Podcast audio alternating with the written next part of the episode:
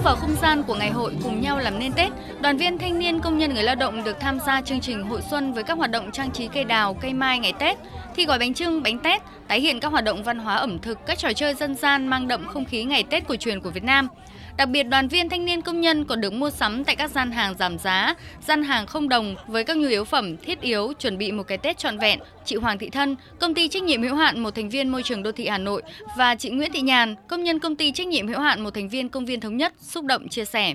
Thì bà hôm nay được nhận một những món quà này thì nó cũng là coi là một phần để hỗ trợ vào Tết cho chúng tôi rồi.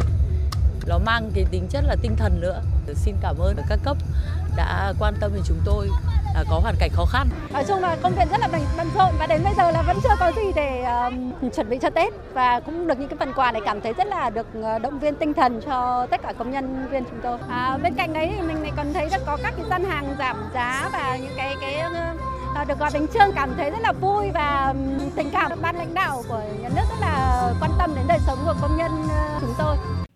Trong khuôn khổ ngày hội cùng nhau làm nên Tết, ban tổ chức đã trao 1.000 phần quà Tết trị giá 700.000 đồng một phần quà đến các đoàn viên, thanh niên, công nhân và người lao động có hoàn cảnh khó khăn. Sau chương trình tại thủ đô Hà Nội, ban tổ chức sẽ tiếp tục triển khai 4 ngày hội và trao quà cho thanh niên công nhân người lao động tại tỉnh Nghệ An, Đắk Lắk, Long An và Bình Dương. Anh Nguyễn Xuân Thọ, Phó trưởng ban công nhân đô thị, Trung ương đoàn cho biết. Qua những cái hoạt động ngày hội công nhân ngày hôm nay thì chúng tôi với hy vọng là với cái những phần quà rất là nhỏ nhưng nó sẽ gửi gắm được nó lan tỏa được đến tất cả những cái thành phần trong xã hội để chúng ta cùng chung tay cùng góp sức để làm sao là tất cả những cái đối tượng của chúng ta thanh niên công nhân rồi tất cả người có khăn thì sẽ không ai được bỏ lại phía sau.